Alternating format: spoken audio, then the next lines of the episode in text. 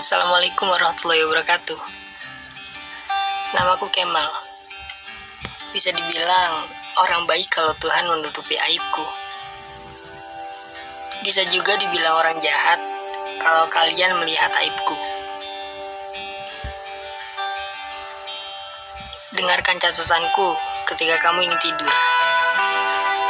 Biar aku yang mengantarmu ke mimpi indahmu. Malam, tempat paling nyaman untuk memikirkan hal yang belum sempat kau pikirkan. Ku yakin kamu orang baik.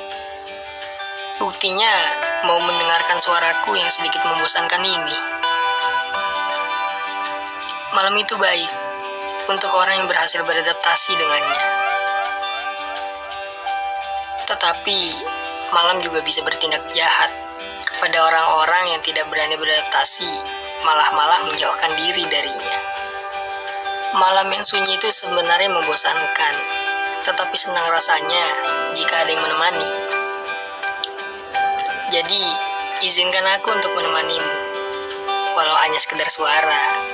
Sekarang, aku ingin kamu melupakan semua luka yang terpendam di dalam dirimu hanyutkan semua rasa kekecewaanmu yang berlalut menuntunmu kepada rasa jenuh.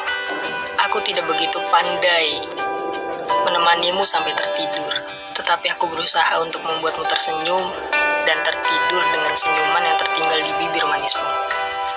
Senang rasanya jika aku berhasil menghiburmu, tetapi begitu takut rasanya ketika aku gagal menemanimu.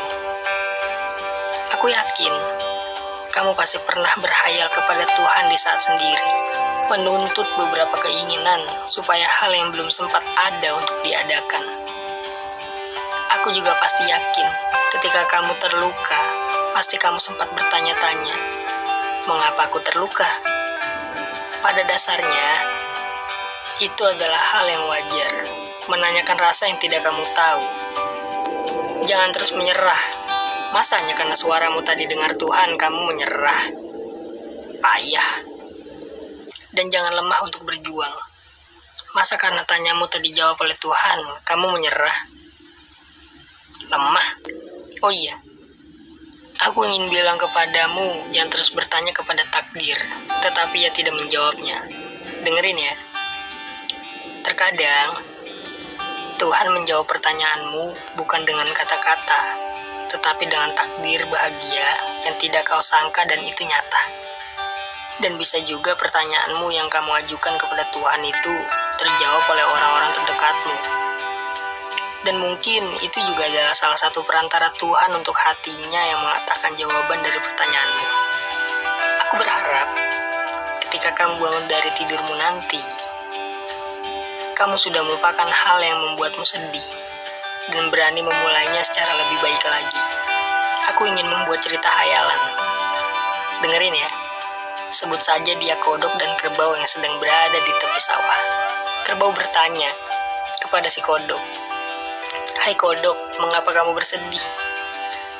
Lalu si kodok menjawab, Iya nih kerbau, aku sedih. Aku tidak dihargai olehnya. Aku dihina, dia jijik sama aku, padahal kan kita sama-sama kodok.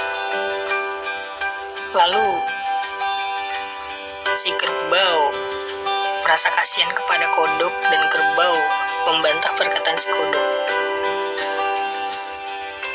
Sedih adalah hakmu.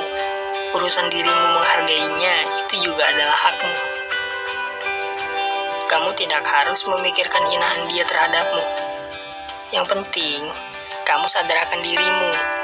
Kamu sadar dengan kekuranganmu kamu sadar dengan kelebihanmu. Dan terpenting lagi, kamu sadar siapa kamu. Sebab itu adalah cara dirimu untuk beradaptasi kepada kegiatanmu di hari-harimu. Lalu si kodok tersenyum dan mengucapkan terima kasih kepada kerbau yang mau mendengarkannya. Dan kamu tahu pesan apa yang ingin kerbau sampaikan kepada kamu. Selamat tidur kodok. Semoga hari-harimu terjaga dari mimpi burukmu. Semoga kamu senantiasa diberi kemudahan untuk menjalani segala aktivitasmu. Dan jangan lupa, kamu tersenyum kodok untuk hari ini. Dan untuk kamu yang mendengarkan, semoga kamu menjadi orang yang berguna. Selamat malam, Selamat tidur. Semoga mimpi indah, tanpa adanya bilur yang terhambur. Terima kasih. Wassalamualaikum warahmatullahi wabarakatuh.